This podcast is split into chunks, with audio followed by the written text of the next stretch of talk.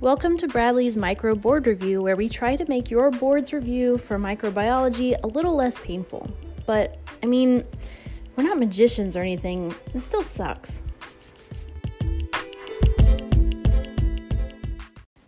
Today is March 5th, and we're going to have a whooping UTI and talk about Proteus mirabilis and Bordetella pertussis. Proteus mirabilis is one really cool organism. It's named after the Greek god Proteus, who was able to change shape into anything to avoid being questioned. In the same way, Proteus mirabilis is able to change its shape. Although I'm sure it would answer your questions, it seems like a lovely bacterium. See, this is what happens. When you grow Proteus mirabilis on agar plates, it uses a superpower called quorum sensing to synchronize with the entire colony, and all at once they will change from a vegetative resting form into a motile form. They all swim a little bit and then all at once change back into the vegetative form. This wacky movement pattern creates what looks like tree rings on agar plates, and we call this swarming motility. Proteus is a really motile organism because of this swarming motility, but it also creates a biofilm and has multiple flagella and a uniquely large number of adhesion factors that all help to make it one sticky bug. It makes it especially sticky to plastic surfaces like those of catheters. Proteus also has urease, which helps it survive in the acid environment of the urine, causing urinary tract infections. The urease cleaves urea into ammonia so much that it makes the urine more basic and actually smell like ammonia.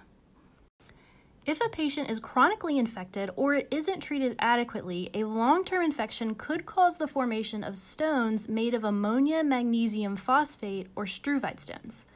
As these stones build up, they could bind together and cause a renal obstruction and or renal failure.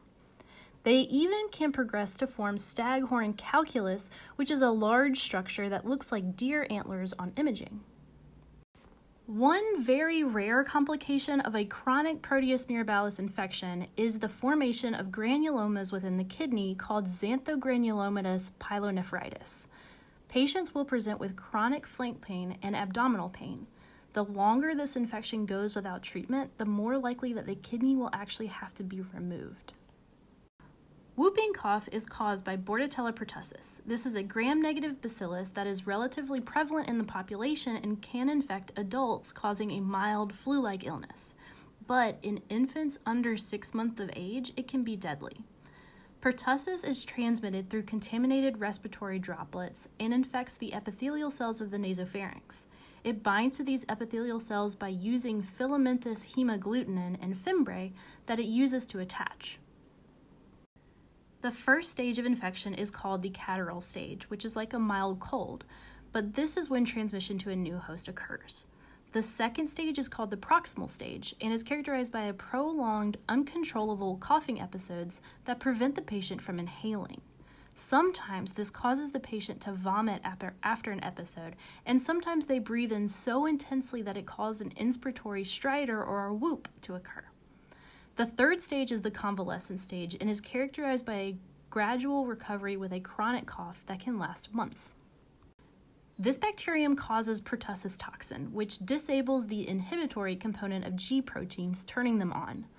This increases the intracellular cyclic AMP and causes massive cellular signaling confusion. This paralyzes the action of the epithelial cilia, which helps the bacteria evade the flushing defense mechanism. The toxin is also believed to deeply affect diapedesis, causing white blood cells to accumulate in the bloodstream, unable to enter the tissues, which would present as severe lymphocytosis. The pertussis toxin also causes the release of insulin, which can cause a patient to become hypoglycemic, which can be deadly in infants. The tracheal cytotoxin is also created, which destroys white blood cells and ciliated epithelial cells. The loss of the ciliated epithelial cells is why the convalescent stage can last so long. You're actually waiting for those epithelial cells to regrow, and until that occurs, the patient is relying on the cough mechanism only for their mechanical defense. The Tdap and Dtap are regularly scheduled vaccines that contain different molecular components of Bordetella pertussis, like the filamentous hemagglutinin, fimbriae, along with other molecules. Immunity with this vaccination does wane over time, which isn't a problem for the adult population. Remember, it's just a mild cold to them. It does become a problem when the infant is less than six months old. This is why pregnant women receive the vaccination within their third trimester, and it's recommended that every adult who will be caring for the child also receive a booster shot. We're trying to surround the baby in herd immunity. Pertussis can be diagnosed by culturing the organism from sputum samples, but this organism is very picky about its growing conditions.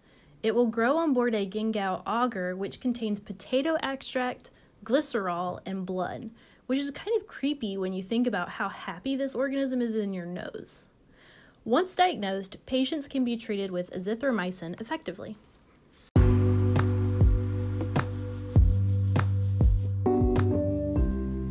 Now let's take all that knowledge and bring it to the boards. A 66 year old male presents in the hospital three days after an exploratory laparotomy where a Foley catheter was placed. The patient is now presenting with a 102 degree Fahrenheit temperature and pain in the right lower back. Physical examination is normal. Laboratory studies reveal serum leukocytosis. Examination of the urine output is cloudy and tinged red. A urinalysis is performed and a, is positive for bacteria, leukocyte esterase, and blood. Urine cultures grow an organism that is urease positive, gram negative bacillus that does not ferment lactose. The organism is producing ever enlarging concentric rings on the agar plates. Which of the following is a risk factor most associated with acquiring this infection? Is it A, elderly patient, B, underwent an exploratory laparotomy, C, smoker, or D, catheterization. The patient is presenting in the hospital after surgery with new onset fever and pain. Cloudy and bloody urine is suspicious, and the urinalysis confirms the suspicions. The dipstick was positive for bacteria, blood, and leukocyte esterase. Leukocyte esterase is an enzyme created by white blood cells and only secreted once they're activated. Therefore, this patient most likely has a complicated urinary tract infection that might have progressed to pyelonephritis. Complicated urinary tract infections are diagnosed when bacteria is discovered in the urine. It will cause patients to have dysuria and sometimes fever and pain. It is complicated in this case because the patient has a penis and is catheterized, both which would independently cause it to be a complicated urinary tract infection. This complicated UTI might have already progressed to pyelonephritis or kidney infection. Pyelonephritis is considered when fever, dysuria, and flank pain are all present. It is detected by presence of white blood cell activity in the urine and often produces blood in the urine and is often seen with white blood cell casts. The most common cause of UTIs is uropathogenic E. coli, but that organism does ferment lactose, so it isn't the organism infecting our patient. Our organism also creates ever widening concentric rings on agar plates, which is a good description for the swarming motility seen in Proteus mirabilis.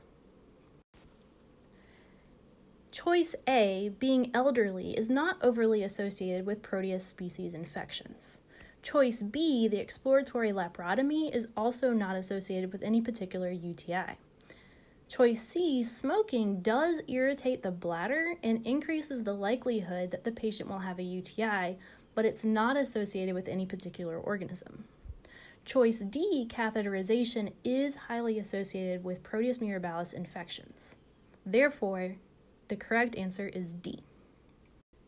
A three month old male presents to the clinic with anorexia, weight loss, and a persistent cough with nocturnal paroxysms for the last four weeks.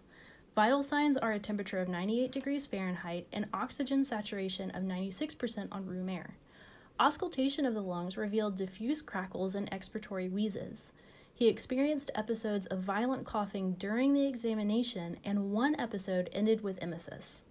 Past medical history is significant for an incomplete vaccine record. Serum white blood cell numbers were extremely high. Chest radiography reveals heterogeneous infiltrates of the inferior third of both lung fields. Tuberculin skin testing was negative. What type of vaccine could have prevented this infection? Is it A, an inactivated vaccine, B, attenuated vaccine, C, conjugated vaccine, or D, toxoid vaccine?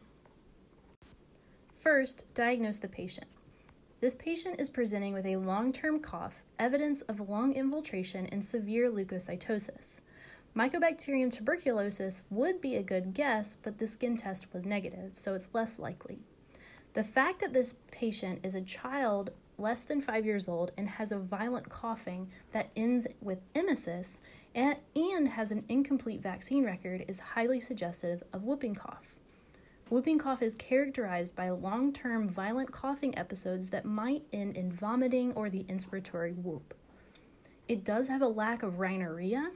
It can present with severe lymphocytosis and most often presents in children under 5 years old, especially in the unvaccinated. The incidence of pertussis can be significantly lessened but not completely removed by using the pertussis vaccine. This vaccine is an acellular vaccine that is just a mixture of disembodied antigenic molecules like several different versions of the filamentous hemagglutinin and fimbriae. In choice A, an inactivated vaccine is when the infectious agent is grown and then destroyed in some way, usually by heat, so that it doesn't cause any replication in patients. This version is safer but isn't as effective as other types of vaccines. An example of this vaccine is the rabies virus vaccine. Choice B, an attenuated vaccine, is when the infectious agent is grown in conditions that are slightly less than optimal, which creates a version of the agent that is slightly less virulent. This version of the vaccine creates the most effective immunity, but since it's still, quote, live, then it could rarely cause infections in patients. This can be very dangerous for patients who are immunocompromised. An example of this vaccine is the rotavirus vaccine.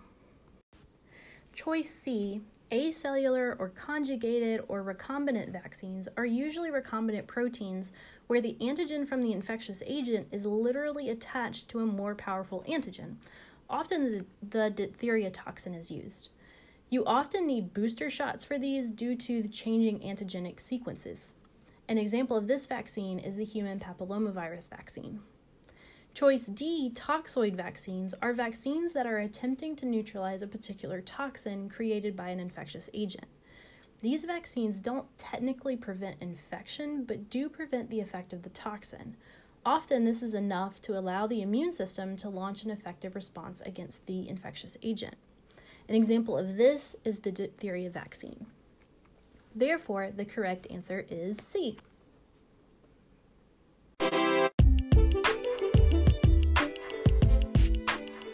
You can find our study calendar, a guide on how to study microbiology specifically for the boards, our contact email address, and references used to make this episode at thebradleylab.wordpress.com. If you appreciated this episode, please subscribe and tell a friend. See you tomorrow.